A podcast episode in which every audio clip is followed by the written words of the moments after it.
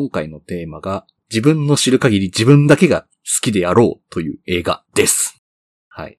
では結構今回、お便りめっちゃ来てますもんね。うん。はい。そう。お便りがめちゃくちゃ来てますので、ちょっと、まずお便りの方ちょっと読んでいきたいなというふうに思います。じゃあまず僕から読みますね。えー、無回転観覧車さんからです。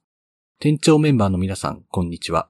今回のテーマ、自分だけが好きな映画、真っ先に浮かんだ作品があります。2006年公開のバブルで GO、タイムマシンはドラム式です。うん私をスキーに連れてってのホイチョイプロダクションズ制作で、週刊ビッグコミックスピリッツに連載していた4コマ漫画、気まぐれコンセプトの特別編漫画が原作です。原作では4コマ漫画にもよく登場していた平井というサラリーマンが主人公でしたが、今作では広末涼子さんが演じていました。とにかく馬鹿げた話のてんこ盛りで、この映画を手放しで褒めるのが正直怖かったりしているのですが、バブル時代当時のヒット商品や有名人がたくさん出てきて、ノスタルジーにしたいつつ笑ってしまい、どうしても愛さずにはいられません。私が映画館で見たとき、客席には私の他に小学生ぐらいの子供を連れた夫婦がいました。あの子供にこの映画の意味が分かったのか今でも気になっています。SNS 等でこの映画を上げて褒めている人をほとんど見たことがないので、おそらく自分だけが好きな映画なんだと勝手に思っています。もしそんな方がいらしたら、ぜひお酒を飲みながら語り合いたいです。えーその時は映画の話したすぎるバーをお借りしてもよろしいですか？皆さんの自分だけが好きな映画も楽しみです。はい。ありがとうございます。ありがとうございます。あったな、こんな映画っていうのをす。思い出出しましたよ。うん。うん。めっちゃ予告編とかし宣伝めっちゃ見た覚えありますけど。バブルでこう。はい。うんうん。まず、ホイチョイプロダクションズの映画って僕見たことないんですよね。おー。まあ、その、バブル三部作的なやつあるじゃないですか。えっ、と、私をスキーにと、彼女が水着に着替えたらと、波の数だけ出しきしめてって、今ちょっと調べていってるんですけど、うんうんはいこのあたりも、正直僕、幼すぎて、ギリギリ見てないぐらいなんですよね。ああ、なるほど。うん、うん。うん。で、まあ、あの、バブルへ GO は、はいまあ2006年だから本当にバブルが終わって十何年とか経ってぐらいのタイミングでちょっと遡りたいな、みたいな欲望を拾ってる映画だったのかなって感じなんですけど、多分僕見たことあるけど忘れてるんだよな、バブルへ GO。なんか、僕も、ラストだけなんかめっちゃ覚えてるな。なんか、らめっちゃだけ、そんな、もう、もう、うろ覚えちゃうろ覚えなんですけど、結局なんか、バブル時代にいて、で、なんか結局、戻ったら、そのバブルが続いててめっちゃ日本の経済発展してました、あはは、みたいな終わり方してたような気がするんですけど、なんか、あレインボーブリッジもいっぱい立ってるみたいな、なんかそんな終わり方してなかったっけみたいな記憶だけあるんですけど、間違ってたらすいませんね。うあ、んまあ、楽しい映画だったんかな、みたいな、まあ、当時はまあ、もうだいぶまあ昔、もう今見たら、なんやこれって思っちゃうかもしれないんですけどうん、うんなんかあれですね、本当バックトゥザフューチャーをバブルでやりましたみたいな感じのお話うん。ううんん。なんですね。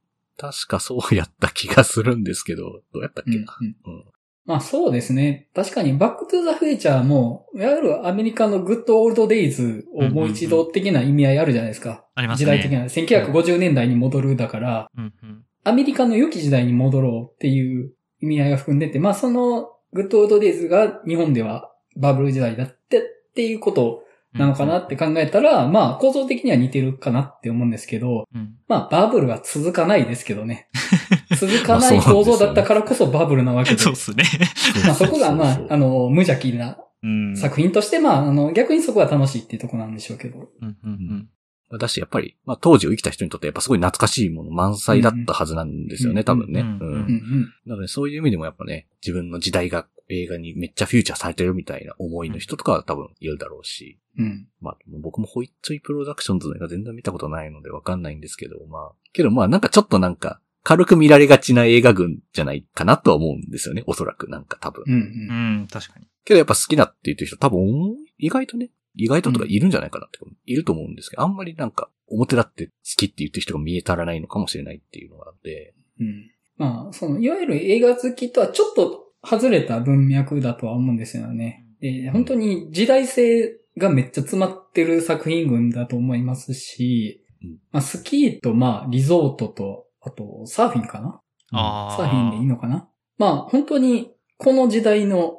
なんというか、カルチャー感しかも結構、イケイケな若者のカルチャーだと思うんですけど、まあ、うんそれの中にいた人にとってこんな熱い作品ってそうないだろうなと思いますし、うんうんうん。うん。まあまあ、あの、見てないので何とも言えないんですけど。うんそうですね。でもなんか、今回のお題にぴったりな映画をなんか早速上げていただいたなっていう感じかなって僕は思いました、すごく今回。うんうんうんうん。じゃあ、無回転観覧車さん、ありがとうございます。ありがとうございます。ありがとうございました。では、続いて山口さん、お便りお願いします。はい。ボンイエさんからいただいております。自分の知る限り自分だけが好きな映画ですが、自分だけというと自信がないのですが、世間一般では万人受けしないんだろうけど、自分は好きな作品について書いてみます。それは塚本慎也監督のビタールです。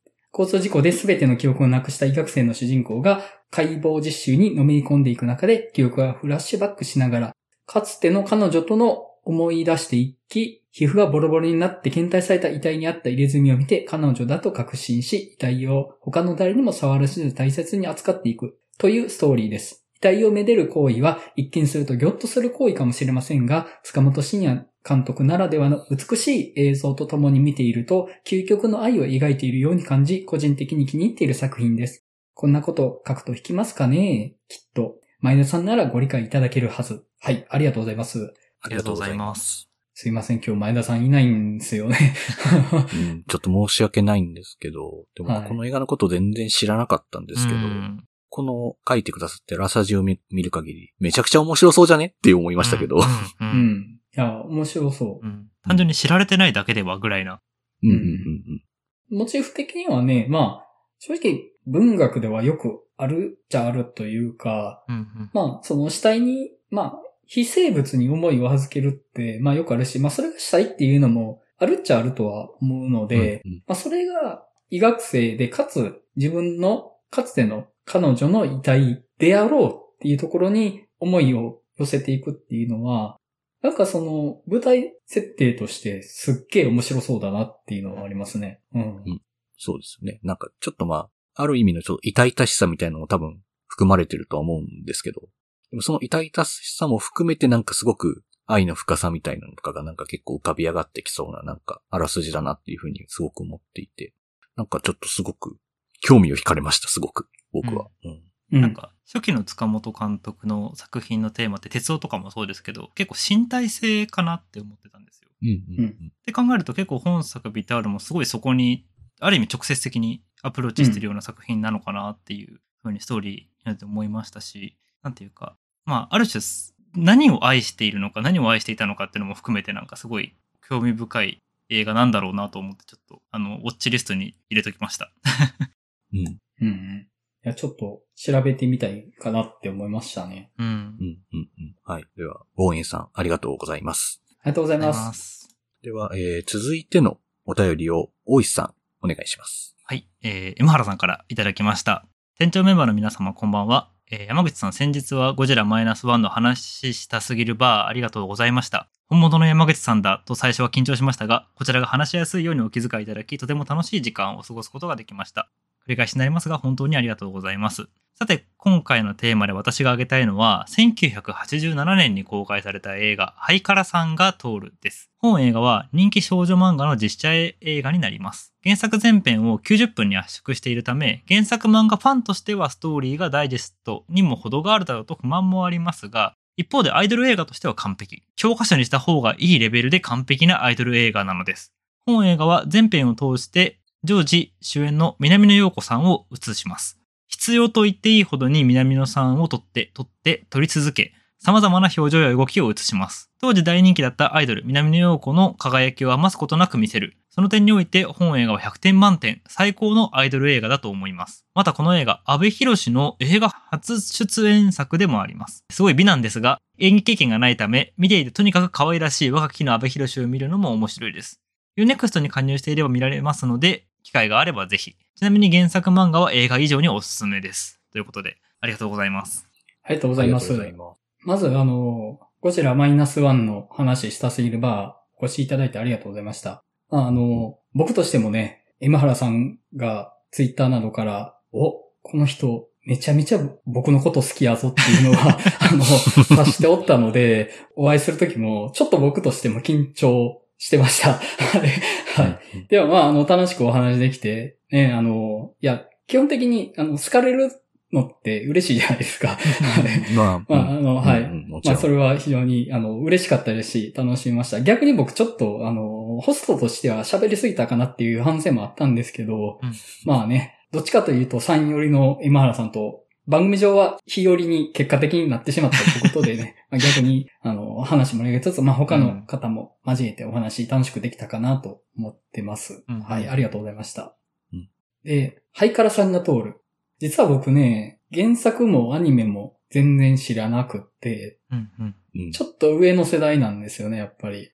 名前は聞いたことあるけど、全然、え、大正時代とかの話のやつ？そうですね。やってます、うん合ってます？合ってますかね、はい。はい、っていうぐらいしか本当知らないので、なんですけど、あでも、一個思ったのは、やっぱアイドル映画。こう分類されるような映画って、確かにちょっと、なんかあんまりこう、自分だけが好きって言ってるような映画になりやすい感じはちょっとしますよね。これもちょっとなんか、映画のクオリティという文脈と離れた部分でこう、どうしても一点好きになってしまうみたいなタイプの映画というか、うん。確かにこういうのもよくなんか、こういうお題だと出てきそうだなっていうふうにはちょっと思いましたね。うんうん僕も、南野陽子さん主演の映画で一本好きな映画があって、うん。スケバンデカの映画なんですけど、はい。これ、テレビシリーズの2が南野陽子さんが主役だったんですよね。で、それの劇場版で、で、僕が子供の時ってスケバンデカの再放送をよく放課後にやってたりはしてたんですよ。うんうんうん。で、たまに見てたりはしたんですけど、正直話は全然覚えてないんですけど、で、この劇場版を見たのは割と最近なんですけど、正直ね、この80年代味がたっぷり詰まってて、あの、結構好きな映画なんですけど、う。うんん。え、もうね、あの、学生を鍛えて、兵士に鍛え上げて、クーデターを起こすみたいな話なんですけど、まあ、そこに、スケバンデカを、一旦引退してたのかな？のうん。ところに、いや、もうこの危機に対してもう一度帰ってきてくれ、みたいなので、もう一度スケバンデカに復帰するっていう話で、うん。もうね、なんかそのスケバンデカってヨーヨーで戦うのって多分、そこはご存知だと思うんですけど、はい。もう通常の何倍も重たいヨーヨーみたいなのを新しい武器として与えられて、体の負担が大きいけど、それを使えるようになるために特訓するみたいな。で、もう戦いながら体の負担がみたいなね、本当にね、昔の漫画イズムたっぷりなんですよ。確かに。ね、もう想像できると思うんですけど、うんあと、その敵のボスが確かイブ・マサトさん、なんですけどターミネーターみたいになってるんですよね。ああ、なはい。はいはい。で、まあなんかそのね、もうね、へ変な味いっぱい詰まっててね、すごいいいんですよ。うんで、あと、その、学生を兵士に鍛え上げてクーデターって、これ、あの、漫画版スケバンデカの要素うんうんなんですけど、あまあ漫画版スケバンデカもむちゃくちゃな話なんですけどね。まあそこの漫画版のエッセンスも入ってて、で、あと、あの、やっぱりね、これ、戦いの果てにうん普通の女の子に戻るっていう文脈。あーはいあー、アイドルですね、それ確かに。ーそうそう。いや、もう、アイドルそのものじゃないですか。うん、うん、うん。この、なんかね、あの、味が濃いんです。うまく言えないけど味が濃くって、あ結構好きな映画でしたね。はい。やっぱりね、あの、南野陽子さん、素晴らしいですよ、本当に。あ、うーん。お綺麗ですよね。はい。まあまあ、あの、ハイカラさんが通るの話はあんまりできないっていう。すいません。本当そう。まあでもちょっとね、アイドル映画が、もうこの3人の中からもね、もしかしたら出てくるかもしれないので、うんまあ、一個ね、いい切り口だなというふうにすごく僕は思いましたけど。うんうんうん確かに、確かに。確かに。じゃあ、えー、M ハラさん、ありがとうございます。ありがとうございました。えーでは続いてのお便りは、えー私が読みますね。フリッパーさん、店長メンバーの皆さんこんにちは。大阪市在住フリッパーと申します。初めてお便りします。遅まきながら最近この番組を知りまして、ガンガン聞いてます。さて、私が思う、私だけの好きな映画は、えースペイン映画のマジカルガールです。うん私は東京の劇場で町山さんの解説付きで鑑賞しました。作品は私的には素晴らしく感じ、何人かの映画そこそこ見る人に勧めてみたのですが、いまいちな反応だったので、今回のテーマに合う映画かと思いました。あらすじとしては、えー日本のアニメ、魔法少女ユキコの大ファンの少女アリシアは、白血病で余命わずかであった。えーユキコのコスチュームを着て踊りたいというアリシアの夢を叶えるため、失業中の父ルイスは高額なコスチュームを手に入れようと決意する。しかしそんなルイスの行動が謎めいた女性、バルバラや訳ありな元教師ダミアンらを巻き込み、えー事態は予想もしない方向へと転じていく。と予告編から想像した内容とは全然違う展開になります。お父さん頑張って、からの、えどういうこと？えうわうえマジかって感じになりますうん。えーあえて映像では描かずに観客に想像させる巧みな演出に脱帽です。私は、えー見終えた後も、あれはどういうことなんだろう？なぜこうなったんだろうと何日も考えます。心で何度も思いを馳せるのが映画の醍醐味であり、いい映画だと思います。マジカルガールは、えーそれらをすべて備えた作品だと私は思いました。大阪市に住んでいますので、バー開催日や自分の都合をつけて、近々お店にも伺えるようにしていきます。急に寒くなり始めましたので、風邪など対象を崩さぬようお気をつけください。はい。フリッパーさんありがとうございます。ありがとうございます。ありがとうございます。いや、ぜひバー来ていただきたいですね。うんうんううん。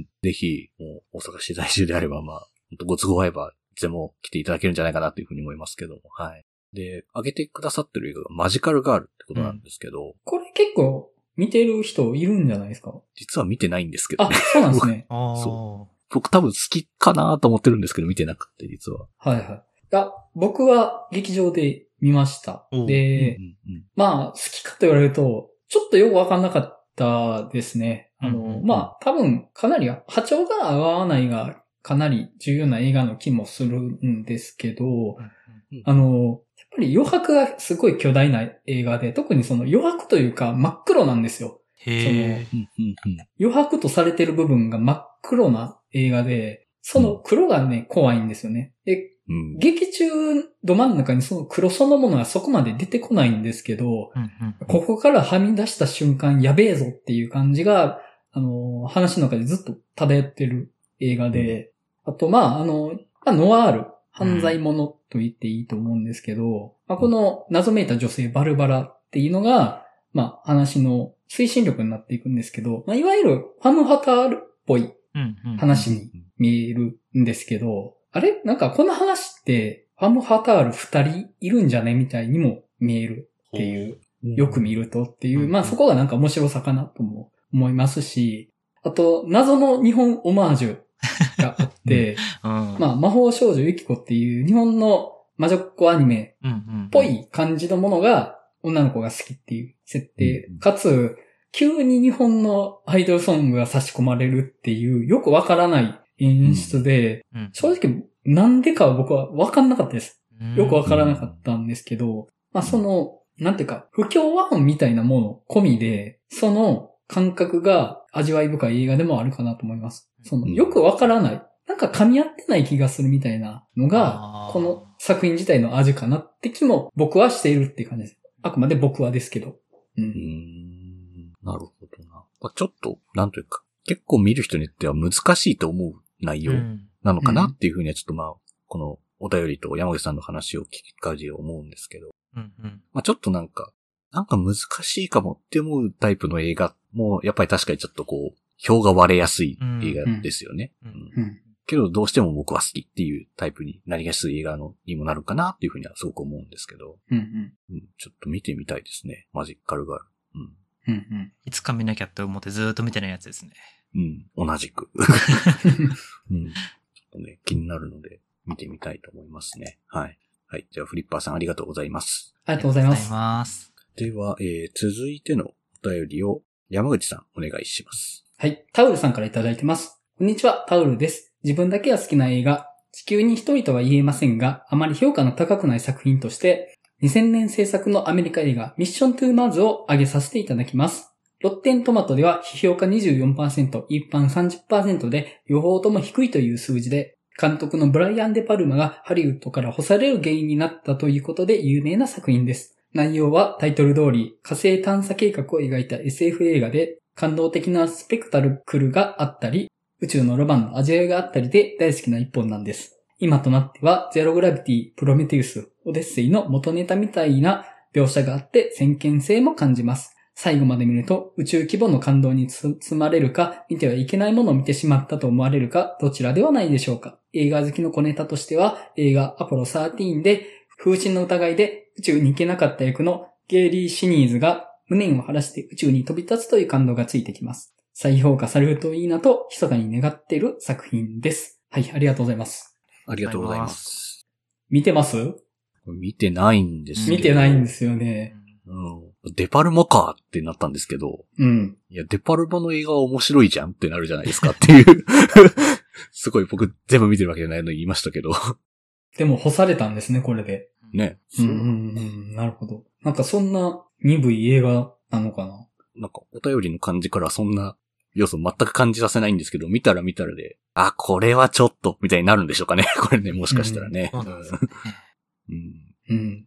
見てはいけないものを見てしまったって言ってますからね、タオルさんも。そうですよね。なんかよっぽどなんかちょっとこれはみたいなのがあるんかもしれないんですけど、パルマだからななんかデパルマだからなってめっちゃ期待しちゃう自分がいるんですよね、やっぱりなんか。うん、いやなんか僕そんな見てるわけじゃないんですけど、デパルマってすごくないですか？みたいな、というか。うん。うんうんうんうん。逆にデパルマ、何見てます？僕見てるの少ないんですけど、あの、スカーフェイスとアンタッチャブルとパッションって映画だけしか見てないんですけど、はいはいはいはい。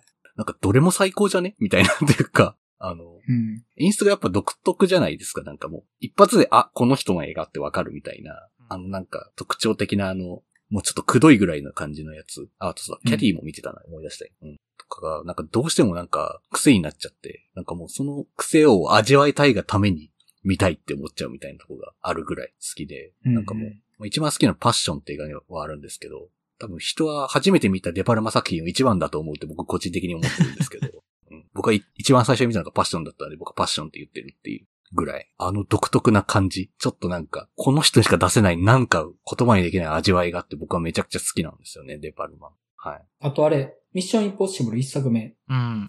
あ、ほんとそうだ。ミッションインポッシブルにしたくないそうだ。デパルマです。あれも最高ですね。僕、アンタッチャブルだけですわ。うん。思い返してみたら。おアンタッチャブルはまあ面白かったような記憶があるんですけども、見たの20年以上前なんで、ちょっと記憶ふわふわしてるんですけど、なんかね、デパルマ、もうちょっと見ようよっていうのは、なんか改めて思いました。ねもあるんですけど、なんか、コテコテなんですよね、なんか。ーめっちゃ往年の名作の演出、コテコテな感じめっちゃ普通にやってくるみたいなのが、うんあの、逆に僕新鮮だと思っているっていう感じですかね。古いの知らないからこそ、ああ、なんかでもいいもん、あ、懐かしい感じのこういう感じか、みたいなのを、なんかこう、知るみたいな。デパルマを通じて古典を知ってる、言ってるって感じがすごく僕はするので。コテコテというか、その道を作った側なのではっていう気も ちょうんっとしますけどね。かも、そうですね。うん。いや、もうね、スカーフェイスとかね、何回 DVD 借りてきて見ずに返してたかっていう。いや、ちょっとね、なんで見なかったんやろって思っちゃうんですけど、うん。いや、まあ、見ます。ミッショントゥーマーズより先にスカーフェイスを見ます。はい。では、タオルさん、ありがとうございました。ありがとうございましたござい。ます。と、じゃあ、最後、お便り、大石さん、お願いします。はい。光光太郎さんからいただきました。店長メンバーの皆さん、こんにちは。今回のテーマが、自分の知る限り自分だけが好きな映画ということで、フィルマークスで投稿したレビューをすべて確認し、自分よりも高い点数をつけている方がいない作品を探してみました。結論から言うとそんな映画はなく、自分だけは評価してるぞと思っていた宇宙からの暗殺者も高評価している方が大勢いました。そのため、好きな人はいるものの、打作として煽られ続けているエイリアン VS プレデターを選ばせていただきたいと思います。私はフィルマークスで星5をつけています。映画のクロスオーバーが今ほど流行っていなかった時代にゲームやコミックでの前例はあるとはいえ、映画でエイリアンとプレデターが戦うをやってのけた本作は偉大です。地元の映画館が小学校で配布していた冬休み映画のをまとめたチラシに載っていたエイリアン VS プレデターのタイトルとポスターに大興奮し、割引券を兼ねていたチラシを公開日まで冷蔵庫に貼り付けていたのを覚えています。エイリアンとプレデターのいいとこを取りつつ、モンスターホラーではなく、アドベンチャー風味に仕上げていったのも、小学生にとっては親しみやすく、純粋に楽しんでいたと思います。鑑賞後はパンフレットや映画雑誌でのシリーズ特集を読みましたが、エイリアン3のスチール写真のあまりの怖さにビビったのもいい思い出です。映画館でのワクワクが忘れられず、中学生になってブックオフで中古 DVD を買い、何度も何度も見ました。内容が面白いかどうかよりも、エイリアン VS プレデターにまつわる様々な思い出によって大好きだと胸を張って言える作品です。SNS でボロカスに叩かれているのを知った今でも、その気持ちは変わりません。店長メンバーの皆さんの自分だけは好き映画についてのトーク、とても楽しみです。長文乱文失礼いたしました。ありがとうございます。ありがとうございますありがとうござい。ます。前田さんがいればな、今日。そうですね。いや、あのー自分だけが好きなんてことはないです。前田さんが人生ベスト級に好きな映画ですから。うん。エイリアン VS そうだ、プレデターは。言ってた、言ってた。うん。はい言ってた。いやー、で、僕は見てないっていう。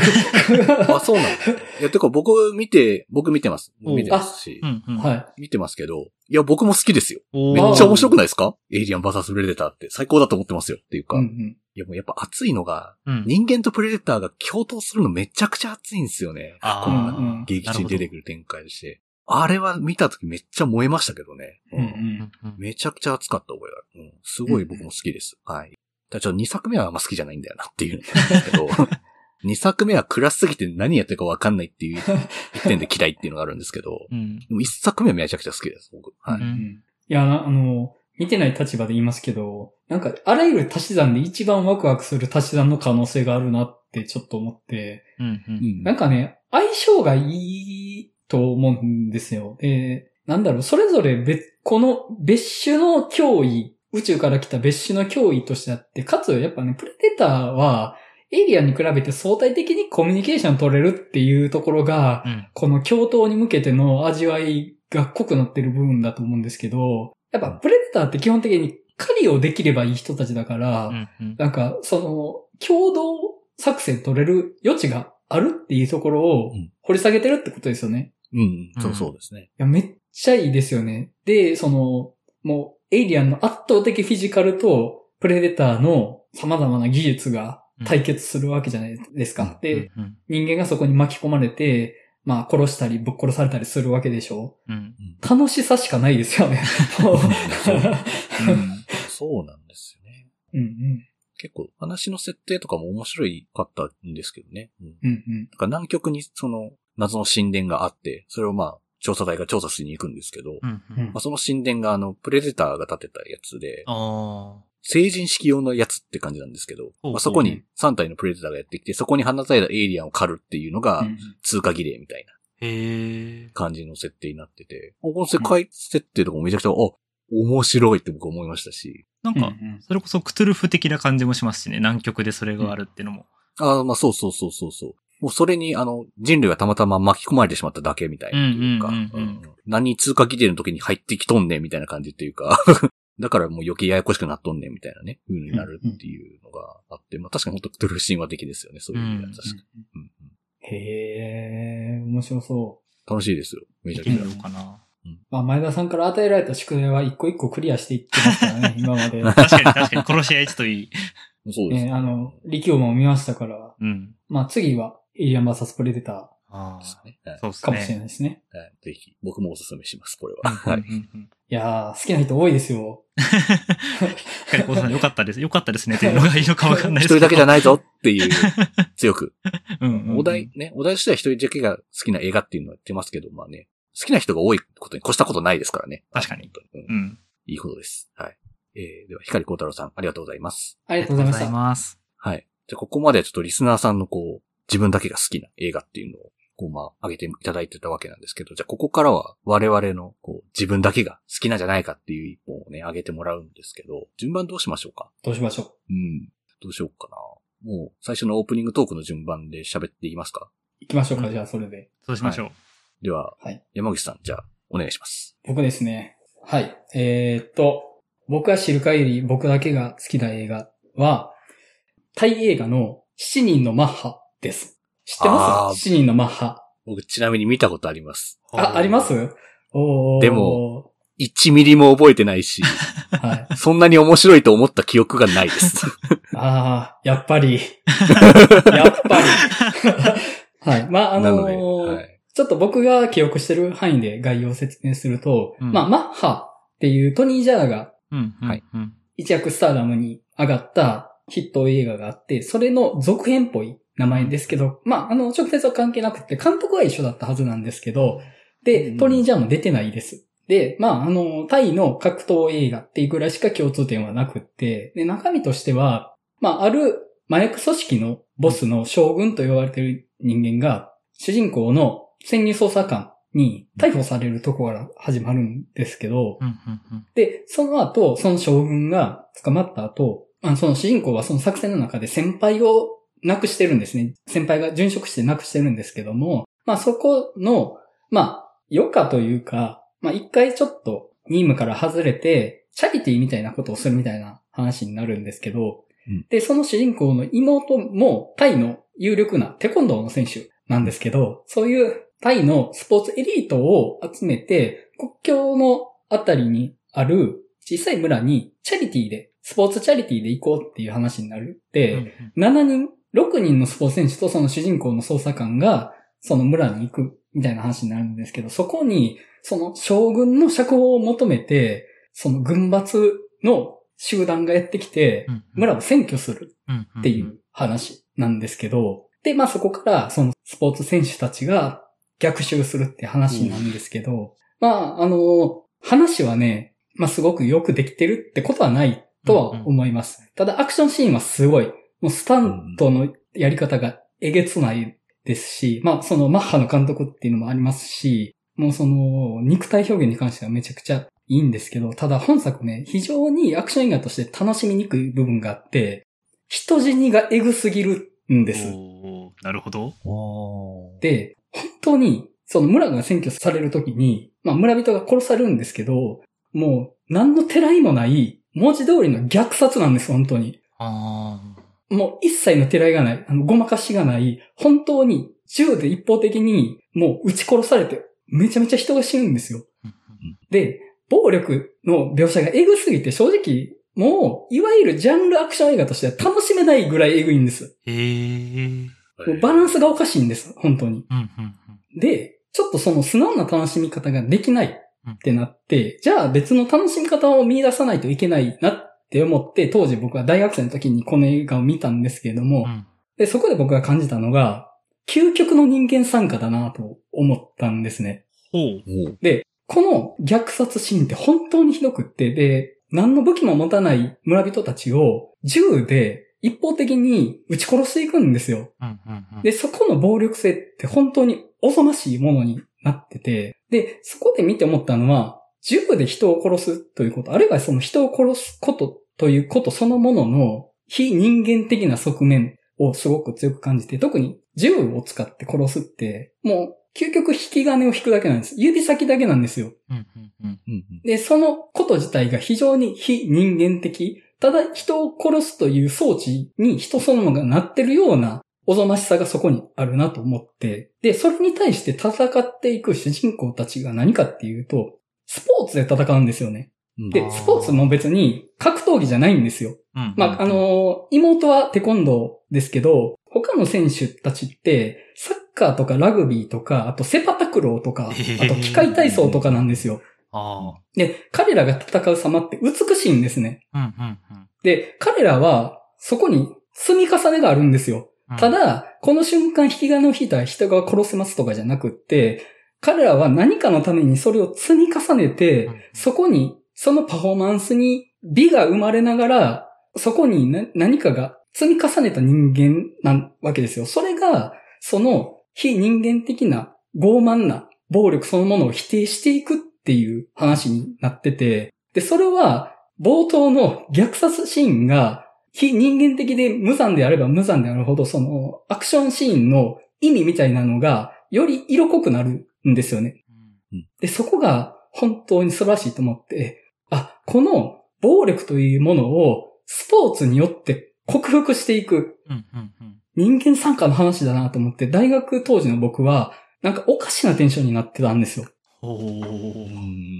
で、素晴らしい映画な、だなと思って、ただそっから約20年間見ないまま来まして、うん。で、今回見返しました。で、見返したら、あそこまでいい映画ではないなって思いました。え っと、結構、なんかあの、ノリがちょっと好きじゃない部分があって、ほうほうあの、村人側が反撃にする時のきっかけって、ラジオからタイの国歌が流れてきた時なんですよ。で、みんながおーって高ぶってっていうので、このノリ自体はあんまり好きじゃないなって気持ちにはなりました。うんうんうん。あと、その、序盤の虐殺シーンが本当にひどくって、あと、暴力の解像度として高いうんうんうん。んですけど、村人の反逆が始まってから、正直ちょっと、なんというか、ふわっとしちゃうというか、うんうん村人側の反撃に付き合う感じになるんですよね。うん。うん。うん。うん。でやっぱりその、対話不可能な暴力から、あくまでその対話するアクションシーンになっていくから、あ、思ってたほどそのテーマ突き詰められてないぞって思って。ああ。うん。ただ、正直面白かったです。うん。うん。で、それは、アクションシーンが素晴らしいからなんですけど、うん。あの、実際にこれ、タイのスポーツのエリートの方が役者として出てって、その人たちがパフォーマンスしてるんですよね。うんだか、ら、あの、アクションそのものが素晴らしいし、美しいんですよ。だから、まあ、さっき僕が言ってたようなテーマ性は、無理しないと見出せないんですけど、やっぱりそこにはあって、うん。うん。そ、の、ただ、人を殺すだけの非人間的な対話不可能な暴力に対して、やっぱりアクションの美しさっていうものは、間違いなく描かれてはいて、うん。うん。で、その、主人公側が使う力がやっぱりその、格闘技でもないんですよね。あうんうの、んテコンドーとかはいるけど、それはあくまでその、全体の母数としてはスポーツとしてそこには存在しているので、うん。やっぱり彼らのやってることは、あくまでそのスポーツ的な美しさであって、それをただの暴力としての銃を否定していくっていうのは、やっぱりそれはそういうふうには見えるようにはなってるなとは思いました。っうん。うん。うん。うん。ていう感じですかね。あとまあ、あの、見返すと明確な弱点があって、主人公のそのスポーツチームが、誰がどのスポーツやってるかよくわかんないんですよ。ああ、それは不思議な。あはは。冒頭で、その、誰がこのスポーツやってますみたいなのをうん。紹介しないから、うん。うん。後から実際に、あ、この人、多分セパタクローだわ、とか、この人サッカーだわ、みたいなの、動きから判断するしかないし、しかも別に、紹介がないからキャラと紐づいてないんですよ。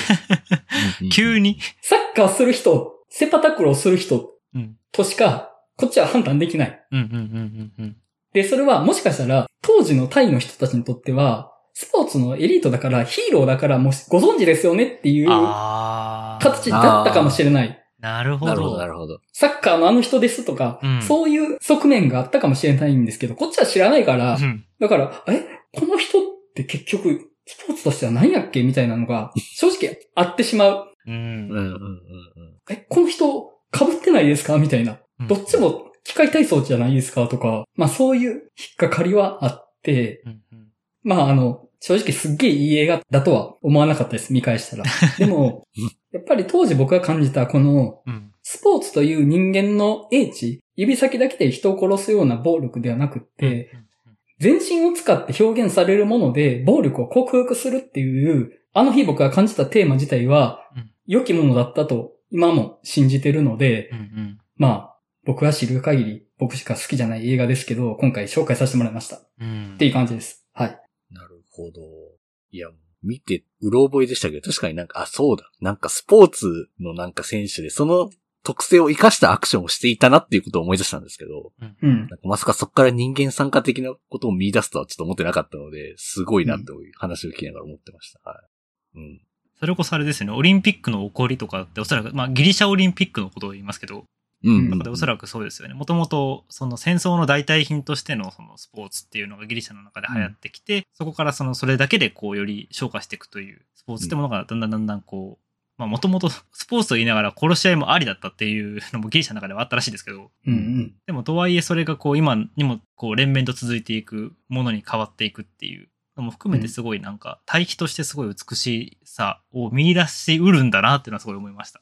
うんうん。まあそこ突き詰め出すと、そもそも主人公って捜査官だから、ああ。重火器使う人なんで、もうテーマ的には突き詰めるほど穴がポロポロ出てくるんですけど、あただ、あの、もっと突き詰めるなら、それが、あの、格闘アクションだろうが、ガンアクションだろうが、映画における暴力って、うんあくまでスポーツだと思うんですよ。確かに。うん。うん、うん、うん。確かだから、あの、本作ではガンアクションってほとんどなくって、うん。銃は一方的に殺すもの、ほとんどのシーンで。ただ、あの、一部打ち合いはあるんですけど、多くの場合は一方的に殺すものとして描かれてて、うん。でも、本当はその、まあ、この映画が、その、現実の無慈悲なだけの暴力っていうものを、それをエンターテインメントだったり、あるいはその、ある種の芸術として昇華できるっていう、それは、もしかしたらガンアクションかもしれないし、格闘アクションかもしれないですけど、うん。フィクションの中で暴力が人間の英知の側に回ることができるっていうのも、結果的に入ってる気がするんですよね、本作の中に。本作はあくまで銃は、あの、無慈悲なものですけどうん、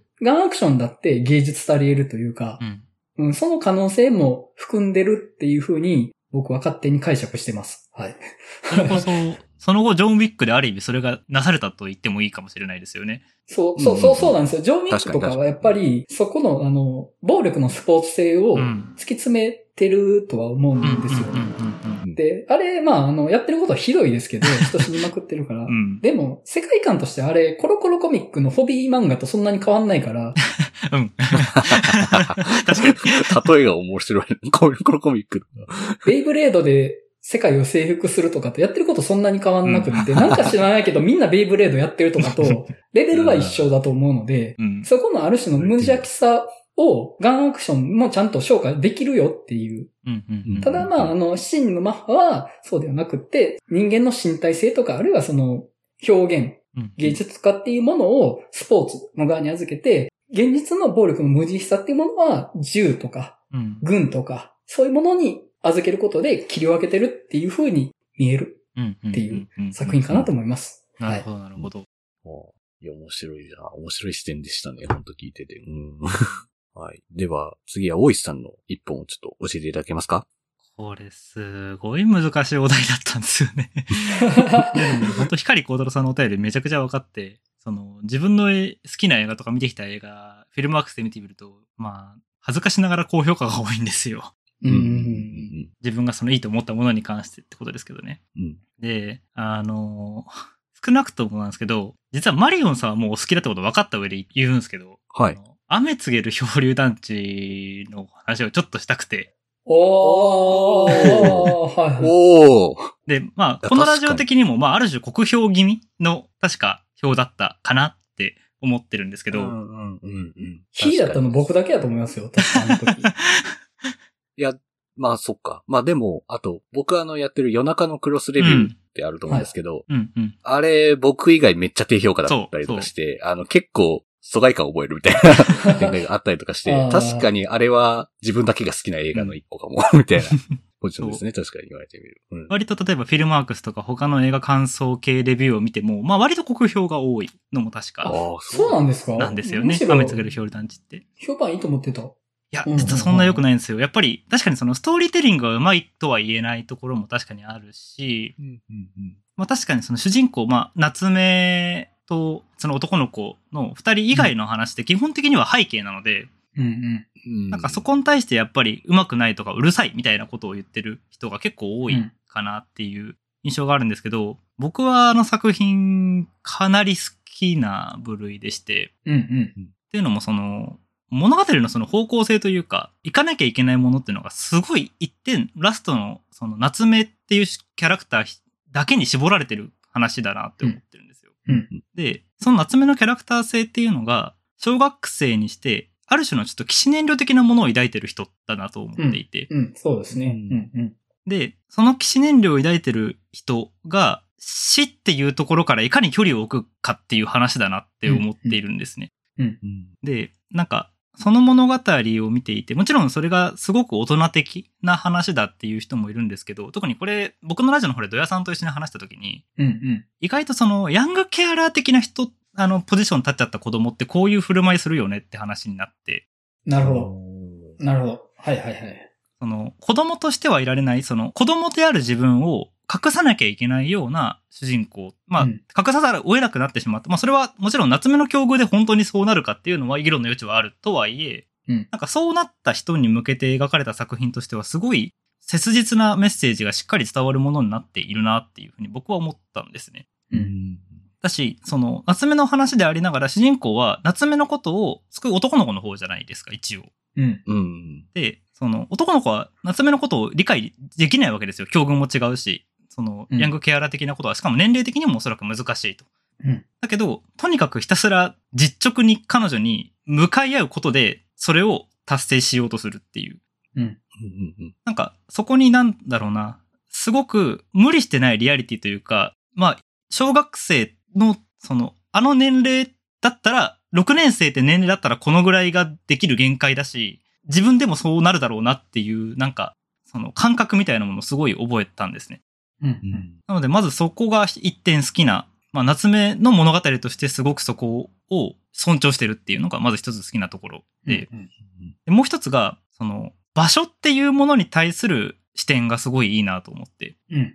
うん。ああ。その、石田監督がインタビューの中で、その、人には何かさよならとか、ある意味、その区切りの瞬間って必ずあるわけじゃないですか。もちろん死もそうだし、あるいはその、引っ越しでお別れってのもそうだと思うんですけど、場所って気づかないうちに消えてるよねっていう。でしかも基本的には奪われる形で消えていくよねっていうお話がされてたんですね。うん。うん。うん。うん。で、それこそ自分もその子供の頃に遊びに行ったゲームセンターだとか、うん。っていうのが、何の理由もなく突然閉店して、で、うん別の居抜きになって別のものが、お店が入っててみたいな経験やっぱりたくさんあって、うん。それってやっぱ小学校1年生から6年生の6年間の間にもやっぱ割とあったなっていうのを覚えてるんですよ。うん。で、その、確かに場所というところに育てられたし、あそこに記憶というか思い出を残してきてるのに、もうあそこはこの世に存在しないってことを、やっぱ受け入れがたいみたいな気持ちはすごい分かって、うん。だからなんか、そう、ドヤさんがすごい、うちのラジオの方でいいこと言ってたのが、あそこに漂っているのって多分、その、折り合いつけられてない思い出というか、自分の中では脈々とというか、リアルに、その、匂いも含めて思い出せるようなものがきっと海に浮かんでいて、うん。で、それが折り合いがついたところであの天国というか漂着する場所に行くんだっていう話をしてて。うんで、自分も多分、例えば、あの、ドヤさんがその時ラジオで言ってたのは、自分の地元に城跡があったと。うんで、当時は石垣しか残っていなくて、そこは子供の遊び場になってたと。うん。ただ、ある時、その自治体が突然、あの、そこに城を作ると。当時の城を復元するみたいなプロジェクトを始めやがって、うん。僕らの遊び場が奪われたんだと。だから未だに僕らにとってはあそこは知らない場所になってしまったんだけど、あの城跡、石垣だった公園うん。っていうのは多分今でも自分の中ではあの海に浮かんでるんだと思うっていう話をしていて、めちゃくちゃいい話じゃないですか。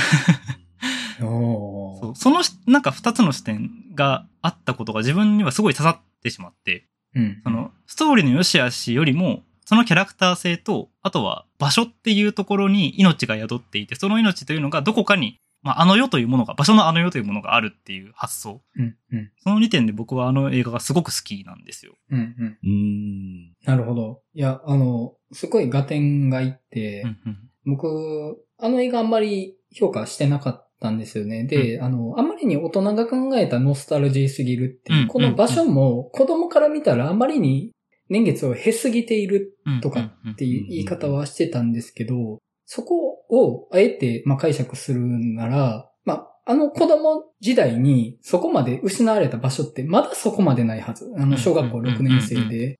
で、あの、何よりそこに対しての、まあ、感性もまだそこまで持ち合わせてないんじゃないかなって気がするんですよね。場所が奪われたっていう、その奪われたっていう感覚はあると思うんですけど、失われたっていう感覚は多分ないうんと思うんですよ。で、失われたっていうのはやっぱり、なくしてからが長いからこそ失われたっていう感覚になると思うので、うんうんうんだから、あの、やっぱりあれって大人のためのジョブナイルだとは思うんですけど、うんうんでも、その、子供時代では体験できない様々な失われた場所っていうのがあの海に浮かんでて、まあそこを、なんていうか、弔うみたいなことをする。ただ、大人になってからそれをやってしまったら単にノスタルジーの材料でしかなくなってしまうと思うんですけど、うんうん。まだ子供のうちにその場所に対する弔いをやっておくみたいな意味合いの話のようにちょっと思えてきて、それは昔って良かったねみたいなノスタルジーに浸るのではなく、うんうん。その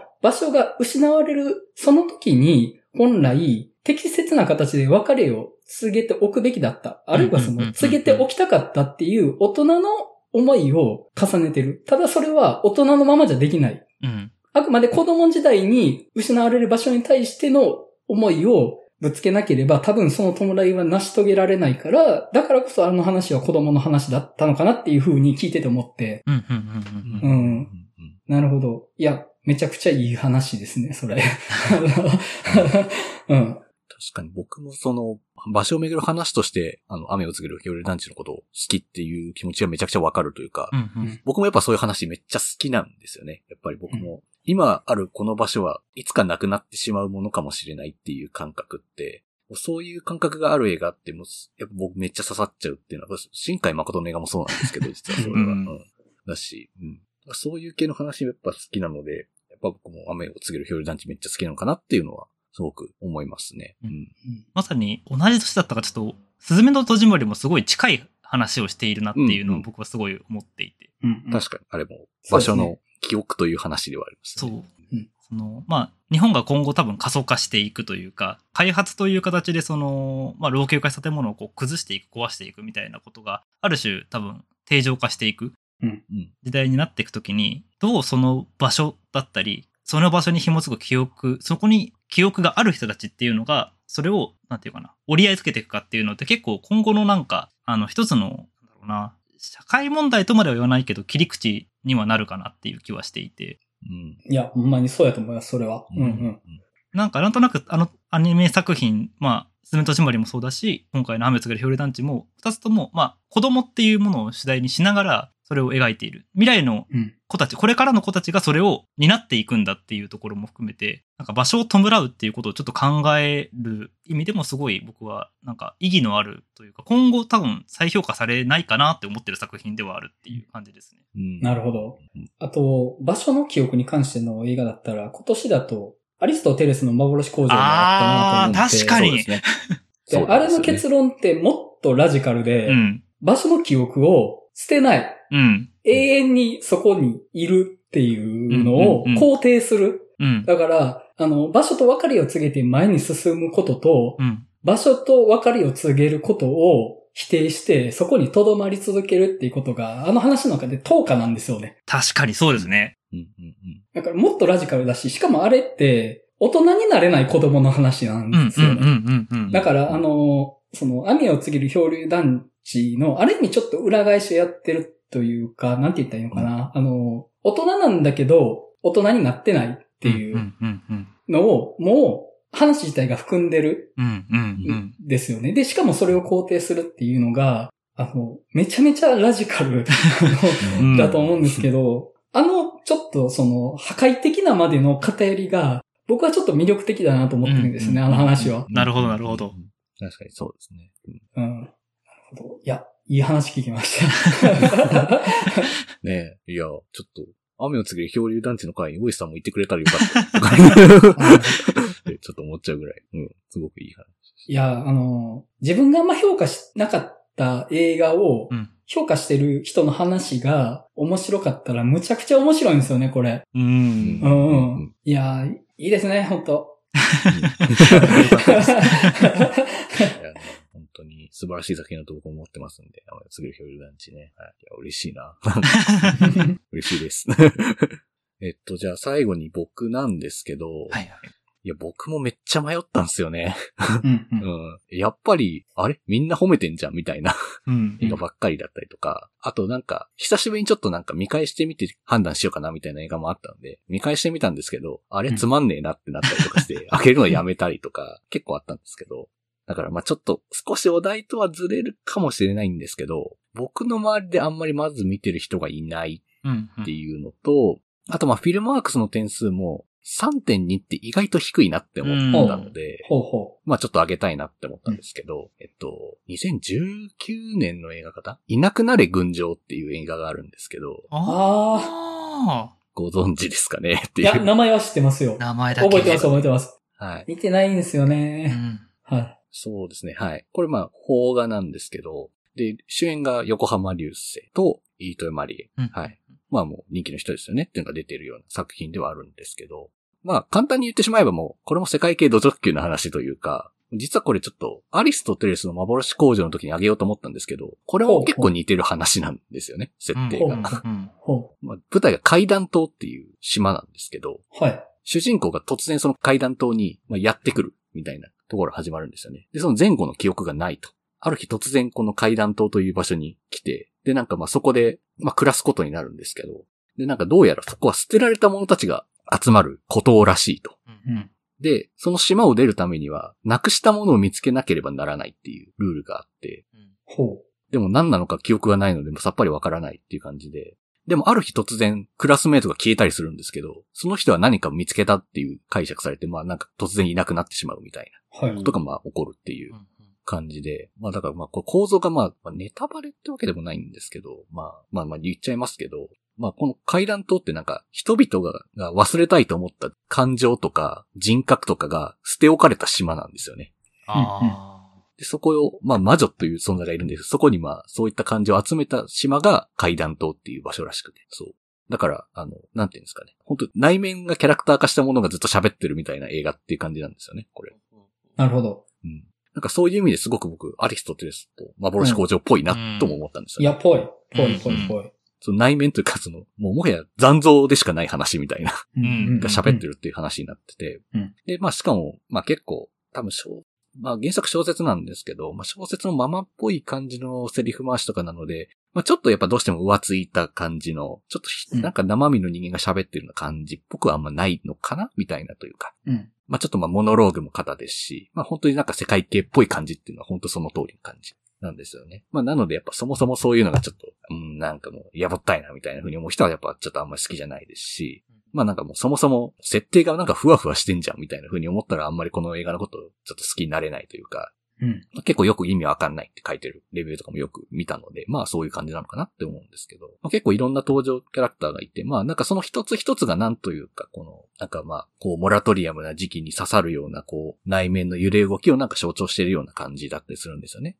なんかどこか悲観的な自分がいたりとか、まあすごい理想を追いかけてるような自分がいたりとか、なんかとりあえず人に優しくするだけしかできない自分に対してものすごいコンプレックスを抱いてるみたいな考え方だったりとか、なんか本当一人一人の考え方みたいなのがなんかすごくなんか、こう自分の若い頃とかモラトリアムの時期にこう内面の中でこうぼーっとこうなんか頭の中に浮かんでいたようなことが、そのキャラクターとしてなんかそれぞれ個性としてその島の中でなんか活かしていってるみたいな感じの描き方をしていて、なんかもう僕見た時はちょっとなんとなくこう、インサイドヘッドかなぐらいに思ったんですよね。うん。イメージ的には。うん。うん。そう。なんかそういうちょっと繊細な葛藤みたいな部分にめちゃくちゃフォーカスしたインサイドヘッドみたいな話っていう感じがしていて。うん。まあその中でまあちょっと、まあ主人公のその人はめちゃくちゃ悲観的で、で、ある日その島にかつての、まあなんか知り合いの女の子がやってくるんですよね、そこに。うん。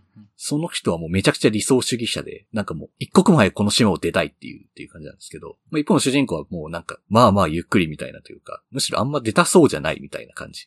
うん。なんかその衝突がなんか、ああなんか、どっちの気持ちもわかる分、その衝突ってなんか絶対自分の中にもあったよなっていう感じなんですよね。どこか世界に対して悲観的に思っている自分と、いやでも自分はまだ理想を求めてやっているし、みたいな部分の葛藤だったりとか、うん。なんかまあ人とのコミュニケーションのやりとりとかに対するその、なんかこう壁にぶち当たった時のこう葛藤みたいなところとかもなんか劇中描かれたりとかもするので、なんか本当にそう、もう、なんか本当にもう自分好みの話をめちゃくちゃやってくれてる話としてめちゃくちゃ好きではあるんですけど、うん。うん。うん。で、しかもめっちゃ映像綺麗なんですよ。へえ。めちゃくちゃ綺麗で、いやなんかこれ、この映像がいけるのであれば、新海誠も映像化できるぞぐらい、ちょっと僕は感動したぐらいなんですよね。映像に関しては。うんなんか、すごいもう、ありふれた田舎の街の風景なんですけど、うんめちゃくちゃみずみずしく撮られてて、うん。うん。ちょっとびっくりしたっていう。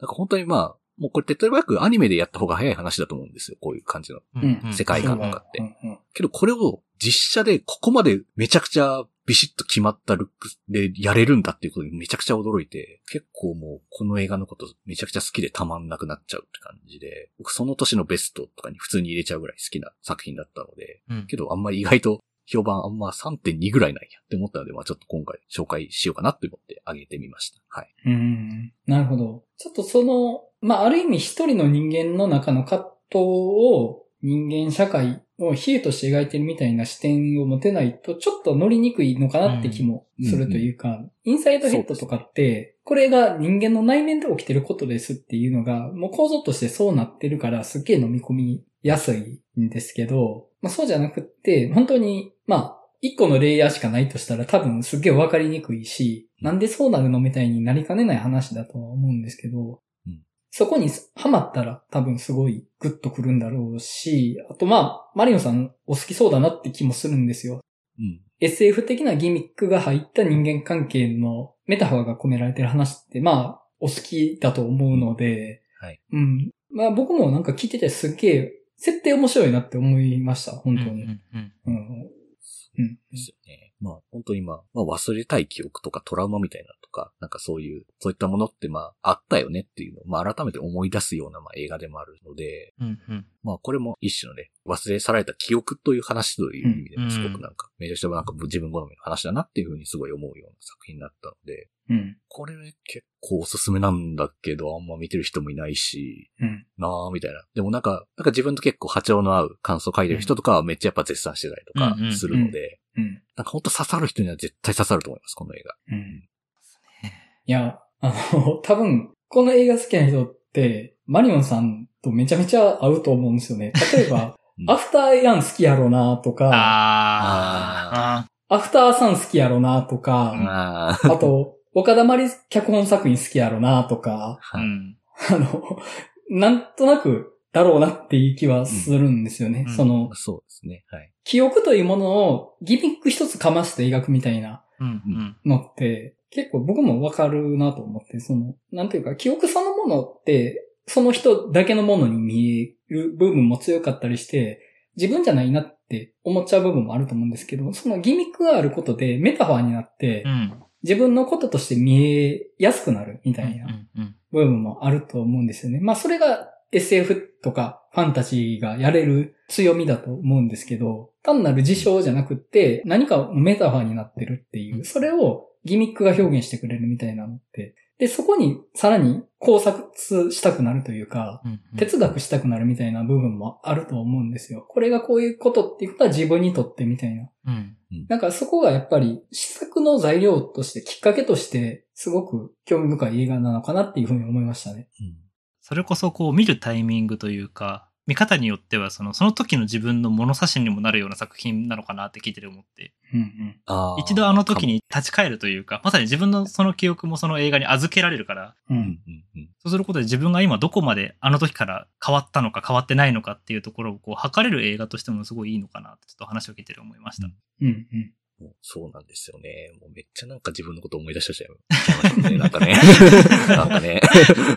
ああ、この気持ちもわかるな、みたいなとかっていうのをめちゃくちゃ思ったりとかしたので、うんうんあとほんとシンプルになんかラブストーリーとしてもいいなっていう感じのうん話でもあるかなというふうには思うので、うんうん本当に甘酸っぱいラブストーリーとして普通に見てもいいと思いますし、うんなんかそういうちょっと哲学してみるっていうのも一個楽しみとしてあるような映画ではあるかなっていうふうに思いますね。はい。うんううんうんん。なるほど。という感じでしたけど、やっぱり皆さんなんか、あ、こういうの上げてくるんやっていうのがね、面白いですよね。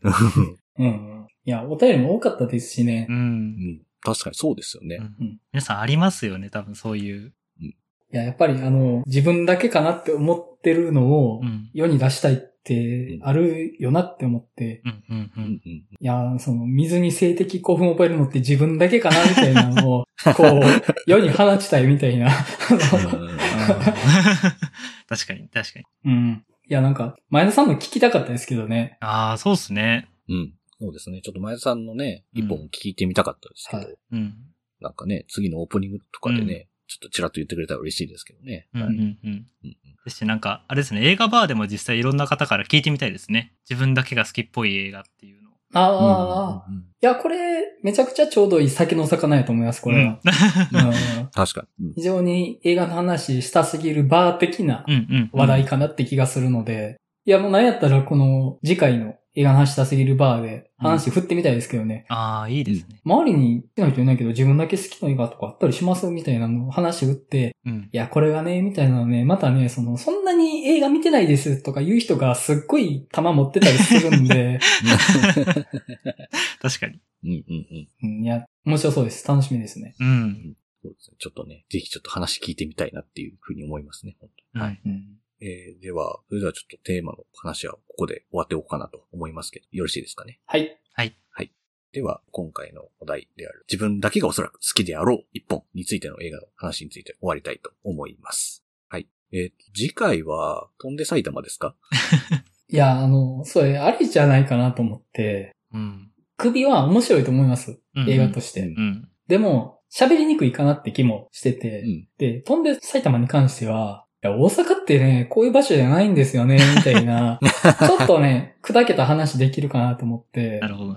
あのね、最近ちょっとテーマのカロリー高いなと思って、まあまあ、さすがにそそううですね。でね。高い。高い。ちょっとダメージフィードバックしてくる作品が多くて、うんまあ自分たちで選んどいてなんなんですけど、この語りで本当良かったのかなみたいな作品が多いんですよ、本当に。まあ、まあ性欲だの。ゴジラもそうななんですけどそうで、すね。ね、月とか、うん。編集してて僕自分が食らってますからね。いや、ちょっとそれはさすがにみたいな。ダメージでかくて、あの、あのそういう意味で飛んで埼玉は何語ろうがダメージそんなにないだろうなっていううん。安心感があるかなっていうのはあるんですけど、うんまあただ映画としてはもう首だと思います。次週は。まあ、映画としてはですね。うん。まあ僕はもう、ほんで埼玉いいじゃんって思ってましたけど、うん。喋るテーマとしては。逆に多分僕テーマになるのが絶対見ないんで。まあそう、僕も多分テーマになってなかったら見てないです、正直。うん。このために録画してましたもん。ああ、一作目。前作のテレビ。うん、ああ、一作目、はいはい。もう普段絶対そんなことしないのに。確かに見とかなきゃいけないな。そうですね。一作目から見直しときます。うん。うんはいまあちょっと、ゆるく関西トークができたらいいなっていううん。願いも込めて、じゃあ、うんうん。次回のテーマは、飛んで埼玉2、2? うん。サブタイトルまで覚えてないんで、はい。2って言っちゃいますけど、はい。琵琶湖より愛を込めてって書いてありますね。あ、はい。琵琶湖より愛を込めてですね。はい。に、じゃあしたいと思います。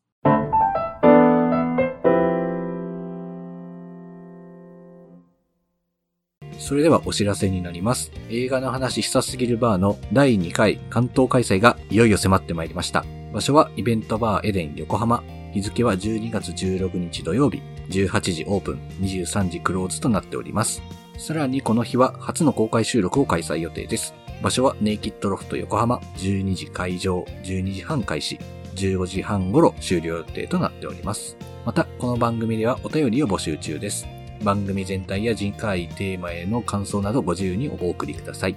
バーの最新情報、次回テーマは X、過去 Twitter にて告知しておりますので、ぜひフォローをお願いいたします。お便り受付先、X アカウント、えー番組グッズや Discord サーバー参加などのご案内を番組説明文に記載しておりますのでご確認くださいませ。えーそれでは映画の話したすぎるラジオ第143回、おそらく自分だけが好きであろう映画1本についての話を終わりたいなというふうに思います。それではまたお会いしましょう。さよなら。さよなら。さよなら。